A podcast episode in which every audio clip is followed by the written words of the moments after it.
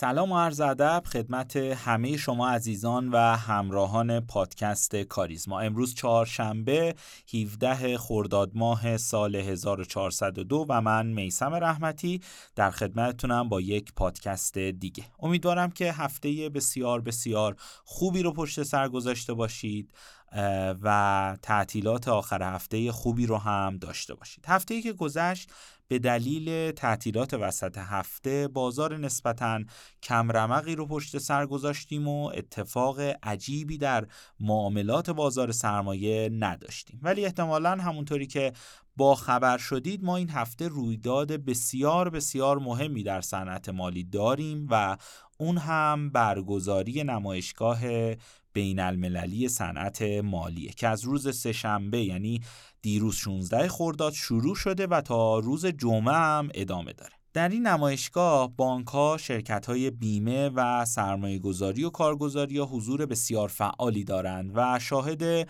رونمایی های بسیار بسیار جذابی در حوزه های مختلف از شرکت ها هستیم. نمایشگاه صنعت مالی در روز سهشنبه رأس ساعت 8 با سخنرانی رئیس سازمان بورس آقای عشقی افتتاح شد و همون روز اول استقبال بسیار خوبی از اون شد و حتما پیشنهاد می‌کنم در آخر هفته به نمایشگاه سر بزنید و با صنعت مالی که بسیار بزرگ شده بیشتر آشنا بشید و حتما توصیه می‌کنم هم به قرفه کاریزما بزنید و با ابزارها و اتفاقات جدید آشنا بشید. خب به تب پادکست کاریزما هم این هفته رنگ و بوی نمایشگاه صنعت مالی به خودش گرفته و قصد داریم به یکی از بخشهای جذاب نمایشگاه یعنی فینستارس ها بپردازیم. بنابراین پیشنهاد می‌کنم حتما تا آخر پادکست با ما همراه باشید. صنعت مالی کشور به خصوص بازار سرمایه ایران در سالهای گذشته از هر نظر پیشرفتهای بسیاری رو تجربه کرده. از افزایش کودها و حجمهای معاملاتی گرفته تا ابزارهای معاملاتی باعث شده که نیاز به فناوری های نوین مالی به شدت حس بشه. به همین دلیل شرکت های استارتاپ در حوزه مالی در سالهای گذشته به شدت مورد توجه قرار گرفتند به طوری که در نمایشگاه صنعت مالی یک بخش مخصوص این شرکت های استارتاپی یعنی بخش FinStars ها اختصاص داده شده فینتک یا فناوری مالی در اصل به مجموع فعالیت های اطلاق میشه که در اونها با کمک تکنولوژی خدمات مالی انسان ها با راحتی و سرعت بیشتر انجام میشه.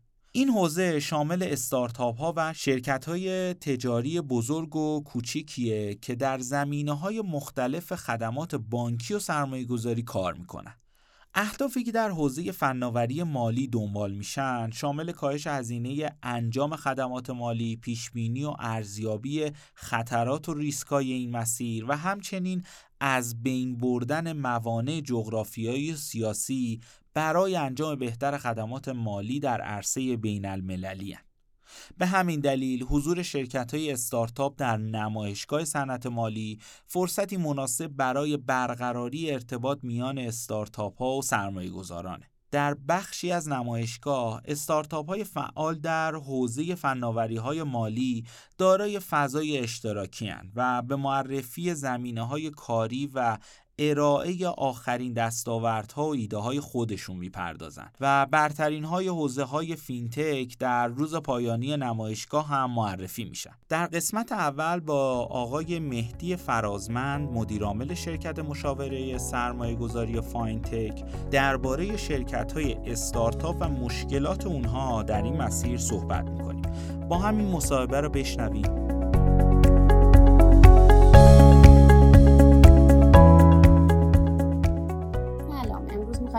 شرکت های دانش بنیان و اهمیتشون روی اقتصاد کشور صحبت کنیم. همطور که می‌دونید امروز شرکت های دانش بنیان نقش اساسی توی توسعه اقتصادی در سطح جهانی ایفا می‌کنن. در واقع این شرکت ها یکی از روش های کارآفرینی مبتنی بر علم و فناوری هستند که برخلاف روش های سنتی اکثر مدیرا و کارکنان این شرکت ها از متخصصان امر هستند. اما متاسفانه این شرکت ها تو ایران با چالش های زیادی روبروان مثل سختی اخذ مجوز کمبود منابع مالی با سود مناسب بیاعتمادی به شرکت های دانش بنیان تأخیر در تأمین مالی و پرداخت قراردادهای دولتی و مشکلاتی از این قبیل. با وجود اینکه دولت سیزدهم در ابتدای فعالیت خودش ادعا کرد که از این شرکت ها حمایت می‌کنه اما همچنان با وجود پیشرفت های زیادی که در این حوزه انجام شده باز هم مشکلاتی پیش روی این استارتاپ ها هستش که امروز در این خصوص اومدیم با آقای مهدی فرازمند مدیرعامل شرکت مشاور سرمایه گذاری فاینتک صحبت بکنیم. ممنون آقای فرازمند که دعوت ما رو قبول کردید. برای شروع می‌خواستیم در مورد شرکت های فینتکی توی این حوزه صحبت کنیم و اینکه اهمیت این شرکت ها بر روی اقتصاد و به خصوص بازار سرمایه ما چی هستش. خب بسم الله الرحمن الرحیم. منم سلام عرض می‌کنم. ارزم بزرگتون توی ایران از تقریبا یک دهه گذشته آغاز شد. البته این موج یه مقداری با فضای کرونا باعث شد که در حقیقت این موج یه مقداری کند بشه. و بخش از استارتاپ هایی که ما داشتیم عملا fail بشن و شکست بخورن. عرضم به حضورتون که تو فضای حوزه استارتاپی ها اونایی که مربوط به صنعت مالی هستن که خب با حوزه فینتک ها شناخته میشن عملا تونستن خودشون رو در کنار در حقیقت بخش از مجموعه های بزرگ بزرگ نهادهای مالی joint بکنن. معمولا این استارتاپ هایی که تونستن joint بشن خب تونستن دوام بهتری رو پیدا بکنن چون معمولا مجموعه بزرگ خب از market بهتری برخوردار بودن customer های بیشتری رو داشتن و می‌تونستن سرویس به این ارائه بکنن. ولی استارتاپ هایی که در حقیقت به صورت شخصی داشتن اقدام می‌کردن و جلو می‌رفتن معمولا این استارتاپ ها یه مقداری fail شدن. به اضافه اینکه یه اتفاق دیگه ای که توی بحث در حقیقت فینتک ها اتفاق افتاد تعدد در حقیقت شرکت ها و استارتاپ هایی بود که توی یک حوزه داشتن فعالیت می‌کردن. و خب به طب ارزم به حضورتون که اولا به علت این که معمولا این مجموعات تیمای فنی قوی هم نداشتن بعد از یه دوره معمولا نتونستن اون رشد مد نظرش رو ایجاد بکنن و از اون رونق رشد عملا افتادن. از اون طرف تو حوزه بحثای در حقیقت قوانین و مقررات هم ما مسئله هایی رو داشتیم.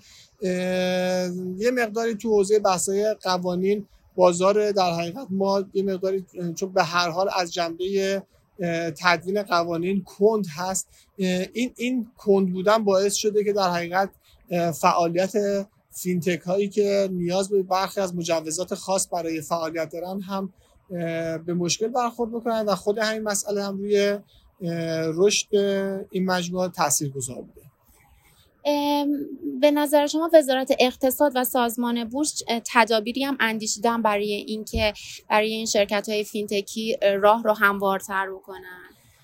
خب توی بعضی از موضوعات وزارت اقتصاد و حالا اون قسمتش که برمیگرده به بحث‌های بازار سرمایه ما اقداماتی رو انجام دادن. یه قوانین و مقرراتی رو گاهاً تنظیم شده. ما یه ادبیاتی مثل مثلا crowdfunding که جزء فینتک ها هست و خب مشاهده کردیم که تقریبا از اینکه چهار سال پیش بود که بحث قانونگذاریش انجام شد.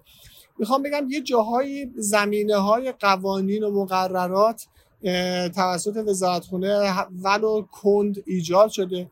مشکل اول پس همین کند بودن تدوین قوانین مشکل دوم اینه که این قوانین با در حقیقت اون چیزی که در زمین اجرا میشه یه مقداری در حقیقت فاصله داشته.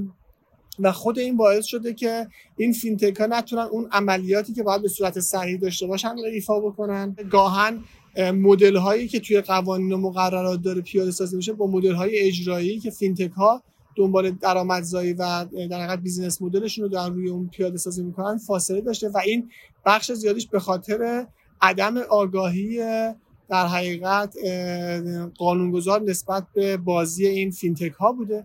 از طرف دیگه هم بخشی از در حقیقت فضای فینتک ها اصلا قابل مقررات گذاری نیست. یعنی به محض اینکه ما می‌خوایم اینها را رگولاتور بکنیم در حقیقت داریم اون موتور رشد و توسعهشون رو کند می‌کنیم و خود همین ناخودآگاه باعث میشه که از اون مزیت فینتکی بودن استارتاپی بودن و سرعت بالای رشد در حقیقت اینها را فاصله ایجاد می‌کنیم و عملا باعث شکستشون میشه. شما به عنوان مدیر عامل یک شرکت استارتاپی مشکلات پیش روتون رو چی می‌بینید و چه فکر می‌کنید که دوستان اقتصادی ما می‌تونند یه کارهایی بکنن تا این شرکت ها هموارتر بشه اتفاقهایی که براشون میفته چند تا وجه وجود داره. یکی بحث فرهنگ سازی هست. خب به هر حال فضای فینتکی و استارتاپی فضای نو و جدیدیه. به تبع solution هایی هم که داره این فینتک های جدید برای بحث های تامین مالی برای بحث در حقیقت سرمایه گذاری پیشنهاد میده. این solution ها به هر حال چون solution های جدیدی هست که لازمش اینه که بازار و سرمایه گذارها در حقیقت با اینها آشنا بشن با اونها در حقیقت بتونن ارتباط برقرار بکنن اعتماد بکنن و توی مسیر در حقیقت فینتک ها حالا اعم از فرصت های سرمایه گذاری یا solution هایی در حقیقت پرداختی یا solution های تامین مالی مشارکت بکنن. این لازمش فرهنگ سازیه خب به تبع فرهنگ سازی بخشش توسط نهادهای حاکمیتی و دولت می‌تونه انجام بشه که به نظرم این موضوع باید در دستور کار قرار بگیره یه بعد دیگه مسئله بحث تدوین قانون و مقررات هست. هر چقدر ما توی موضوع در حقیقت فینتک ها سهلتر رفتار بکنیم و منعطفتر قوانینمون رو در حقیقت تنظیم بکنیم زمینه رشد استارتاپ ها و فینتک ها رو در حقیقت مهیا می‌کنیم. جاهایی که به هر دلیل تدوین قوانین داشتیم و می‌بینیم ایراداتی وجود داره که الان متعدد هست این موضوع هم.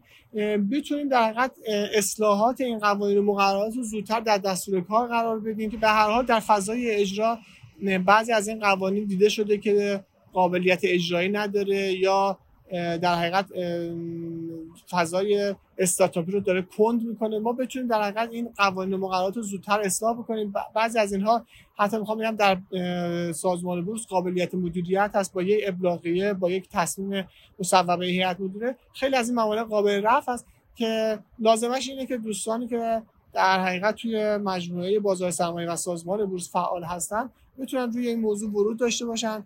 و این اصلاح قوانین رو در حقیقت زودتر تصویب دیگه وقتتون هم نمی‌گیرم. به عنوان آخرین سوال امروز افتتاحیه نمایشگاه فاینتکس بودش. خواستم ببینم این نمایشگاه چه کمکی می‌تونه به استارتاپ ها بکنه خب همیشه نهادهای مالی بزرگ دنبال رشد و توسعه خودشون هستن دنبال این هستن که ابزارهای جدید رو ایجاد بکنن و تنوع به فرصت های سرمایه گذاری و تأمین مالی خودشون بدن بتونن نیازهای مشتریان خودشون رو رفع بکنن. مجموعه در حقیقت نمایشگاه ها این کمک رو می‌کنه که شرکت ها بتونن از ایده های استارتاپ ها استفاده بکنن بتونن فینتک ها رو بهتر بشناسن تیم ها رو ارزیابی بکنن و اگر اون ایده و اون استارتاپ رو جذاب می‌بینن بتونن روی اون در حقیقت سرمایه گذاری بکنن joint venture هایی رو ایجاد بکنن و بتونن به عنوان یک ابزار در مجموعه خدماتی که خودشون رو ارائه می‌کنن اون خدمت رو هم اضافه بکنن. به خاطر می‌خوام بگم نمایشگاه می‌تونه محل خوبی برای در حقیقت آشنا شدن مجموعه استارتاپ ها و شرکت های نهادهای مالی بازار سرمایه باشه. ممنونم از وقتی که بر ما گذاشتید. خب خیلی ممنونیم از آقای فرازمند. در بخش پایانی ما قصد داریم با دو شرکتی که در نمایشگاه امسال در بخش فینستارز حضور دارند در مورد مسائل مهم این حوزه صحبت کنیم. به همین دلیل در نمایشگاه حضور پیدا کردیم و با دو شرکت فینستار صحبت کردیم. شما رو دعوت می‌کنم که این دو مصاحبه رو گوش بدید.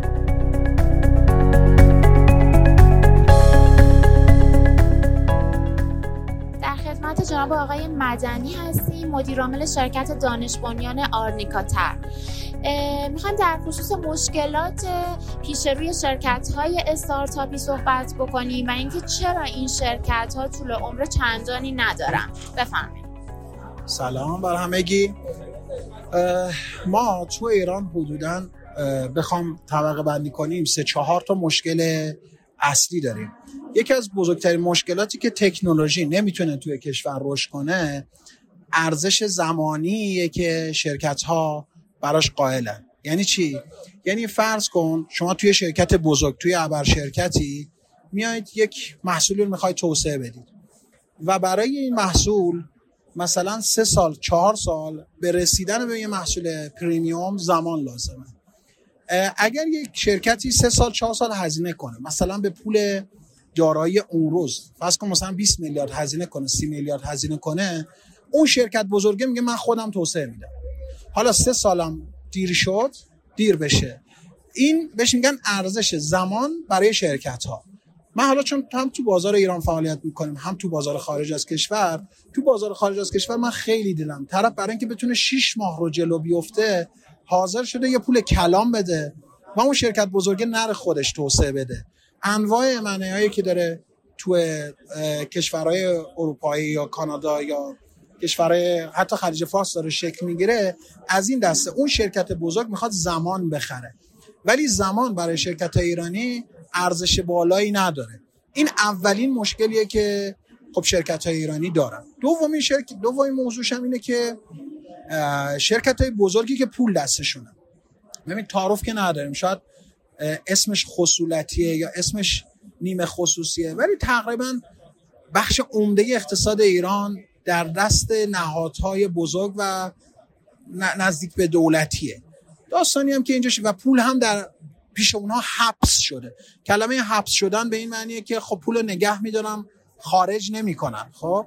داستانی هم که اینجا شکل می‌گیره اینه که دوباره یک شرکتی وارد میشه یه شرکت دوباره بزرگ ترجیح میده خودش بسازه. concept acquisition یا merge در داخل ایران خیلی توسعه پیدا نکرده. یعنی که طرف حاضر نیست بیاد یه پولی به اندازه واقعی ارزشی که لازمه انجام بدن و اون مدیر IT یا مدیر تکنولوژی که در اون سازمان وجود داره میگه من خودم توسعه میدم. و شما سالها طول می‌کشه که مثلا به طرف اثبات کنی تو داشتی اشتباه فکر می‌کردی. تو ده سالم بری نمی‌تونی کار منو تکرار کنی. ولی اون مدیران یا اون افراد اگر در این کار ضعیف عمل کنن کسی گلوی اونها رو نمی‌گیره. چه اتفاقی میفته الان من تعداد پروژه هایی که خودم با انواع شرکت های بزرگ روبرو بودم شکست خوردن رو اصلا غیر قابل تصوره تو سازمان های بزرگ. ولی هیچ کس نیومده بهشون بگه خب تو اون روز می‌تونستی بری اینو بخری؟ چرا رفتی خودت توسعه دادی؟ این اتفاقا روی هم باعث میشه که تعامل بین شرکت های کوچیک با شرکت های بزرگ دچار مشکل بشه. من فکر می‌کنم اگه بخوام می‌خواستم کوتاه بگم این دوتا مش... مشکل اولی است. حالا بحث های تورمی بحث های کاهش ارزش پول بحث های این چنینی هم اهمیت داره. و به نظرم این چند تا چیزی که گفتم اصلی ترینا آیا سازمان های دولتی هم کمک می‌کنن مثل سازمان بورس وزارت اقتصاد کمک می‌کنه به این شرکت های دانش بنیان و کوچی؟ به این موضوع اینه که درک درستی اصلا وجود نداره. یعنی از قیمت هایی که در حوزه دانش بنیان وجود داره اصلا از قیمت ها خبر نداره. فکر می‌کنن با یک تعدادی کارمند روبرو هستن. یعنی مثلا اگه کارمند خودشون داره تو اداره داره چون 5 میلیون تومان می‌گیره تصورش اینه که تو اگه یه تیم 50 نفره داری داری نفری 5 میلیون میدی خب من چرا باید انقدر پرداخت کنم؟ نه چیزایی هم حمایت هم که وجود داره چیزی جز شواف نیست. یعنی اینو خیلی رسما میگم. مثلا شما یه وام دانش بنیان در نظر بگیر برفض میگن مثلا یه میلیارد وام میدیم. بعد از یک سال دوندگی بعد تازه میگه تو که دانش بنیانی باید مجوز پزشک بیاری یا مجوز سند بیاری. این نشون میده کسی که اینو طراحی کرده یا رفته اجرا کرده هیچ درکی از اینکه شرکت دانش بنیان چیه رو نداشته که. خب؟ برای همین به کرات به صورت شعاف حمایت وجود داره. به صورت شعافی تا دلتون بخواد وجود داره ولی چیزی که بگم درد شرکت ها رو واقعا رفت می‌کنه فقط به درد در واقع کارهای غیر واقعی می‌خوره. یعنی من می‌خوام یه پولی از یه جایی بگیرم و برم اون کار رو انجام بدم. ببین مثل مثل خیلی از وامایی که توی کشور وجود داره این وام ها کارکردشون هممون می‌دونیم اون خریده نیست. کارکرد این وامه اینه که طرف بره خونه بخره بره طلا بخره. کارکردش اصلا اون چیز واقعی نیست. این داستان کلیه که در مورد حمایت وجود داره. مرسی ممنونم که وقتتون رو گذاشتید در خدمت آقای حسینی مدیرعامل شرکت دانش بنیان مدیریت ثروت ایزی اینوست. امروز در خدمتشون هستیم که در خصوص مشکلات شرکت های فینتکی صحبت کنم و اینکه چرا این شرکت ها بعد از مدت کوتاهی که شروع به کار می‌کنن به کار خودشون پایان میدن. سلام خوشحالم که در خدمتتون هستم. عرض کنم خدمتتون از مجموعه مدیریت ثروت ایزی اینوست در خدمتتون هستیم. یک پلتفرم مدیریت ثروت روبو ادوایزر و ولس منیجر هستیم که در حقیقت توی مجموعه پارک فناوری شریف مشغول به فعالیت هستیم. واقعیتش اینه که در خصوص مشکلاتی که توی حوزه فینتک برای استارتاپ ها شرکت های نوپای در حقیقت فعال تو این حوزه وجود داره خب مشکلات خیلی زیادی وجود داره که باعث شده این اکوسیستم اکوسیستم قوی نباشه و در حقیقت اجازه رشد و توسعه وجود نداشته باشه. از جمله این مسائل من می‌تونم به به هر حال این business ها ذاتا business های capital intensive یعنی یعنی در بدو ورود برای ایجاد زیرساخت های سری مسائل نیاز به سرمایه های عمدتا سرمایه بالایی دارن. مسئله بعدی بحث رگولاتوری و مجوز است. واقعیتش اینه که مخصوصا مخصوصا ما توی حوزه بورس و بازار بازار سرمایه ایران من می‌تونم بگم تمام قوانین و تمام ضوابطی که وجود داره به شدت ضد استارتاپی و ضد شرکت های نوپاس. یعنی عملا شما هر کاری می‌خواید انجام بدید دست و بالتون بسته است باید مجوزهای عجیب غریب بگیرید که خب نیاز به سرمایه خیلی بالایی داره نیاز به ارتباطات خیلی زیادی داره و از طرفی هم پروسه هایی که برای حتی شما اگه سرمایه داشته باشید و در حقیقت منابعش رو هم در اختیار داشته باشید پروسه هایی که وجود داره پروسه های اجایلی نیست. یعنی شما باید به شدت زمان زیادی رو صرف این مسئله بکنید. در حالی که خب شرکت های استارتاپی شرکت های نوپا شرکت دانش بنیان شرکت هایی که به شدت نیاز به سرعت بالای کار و در حقیقت اجایل بودن دارن. از طرفی حالا جدا از این مسئله در حقیقت رگولاتوری و مجوز و بحث قانونی و ضابطه ای خب ما جاهایی جاهایی هم توی همین حوزه فینتک می‌تونیم در حقیقت فعالیت داشته باشیم که خب شاید okay قوانین عجیب غریبی وجود نداره ولی خلأ قانونی وجود داره. به عنوان مثال تو حوزه crypto و رمز ارزها خب ما خیلی از صرافی ها رو داریم که هنوز تو خلأ قانونی هستن. اساسا نمی‌دونن چه کار باید بکنن چه کار نباید بکنن. باید و نباید مشخص نیست. بنابراین مشکلات رگولاتوری که ما تو این حوزه باش مواجهیم انواع مختلفی داره که به نظرم در حقیقت نهاد ناظر نهاد تصمیمگیر نهاد قانونگذار هم خیلی اراده ای نداره برای اینکه بیاد کمک بکنه. مشخصا توی بازار سرمایه تمام به نظر می‌رسه ایفورت و منابع نهاد قانونگذار و تصمیمگیر هم متمرکز روی توسعه شرکت های بزرگ. نهادهای بزرگی که خب منابع زیادی هم دارن و علاقه به همونا اتکا بکنن و عملا اجازه ورود شرکت های نوپا وجود نداره. در کنار این هم بحث های زیرساختی و نرم افزاری سخت افزاری وجود داره که واقعیت اینه که به صورت کلی بازارهای مالی داخل و مشخصا بازار سرمایه خیلی نقص داره. ما خب خیلی عقبیم از دنیا تو این حوزه. ما الان توی کل بازار سرمایه ایران چند تا OMS داریم که بتونه به صورت قابل اتکا کار بکنه. همین OMS ها و همین کارگزاری و همین بازیگرای فعلی حوزه در حقیقت بازار مالی و مشخصا بازار سرمایه نمی‌تونن به در حقیقت مشتریا و فعالای فعلی بازار در حد شایسته در حدی که واقعا لیاقتشون هست سرویس بدن بنابراین امکان سرویس های امکان توسعه سرویس های جدید هم وجود نداره. برای مثلا ما خودمون مدت ها دنبال در حقیقت دریافت API هایی بودیم که بتونیم مشتریامون رو ثبت نام بکنیم مشتریامون رو معاملاتشون رو انجام بدیم.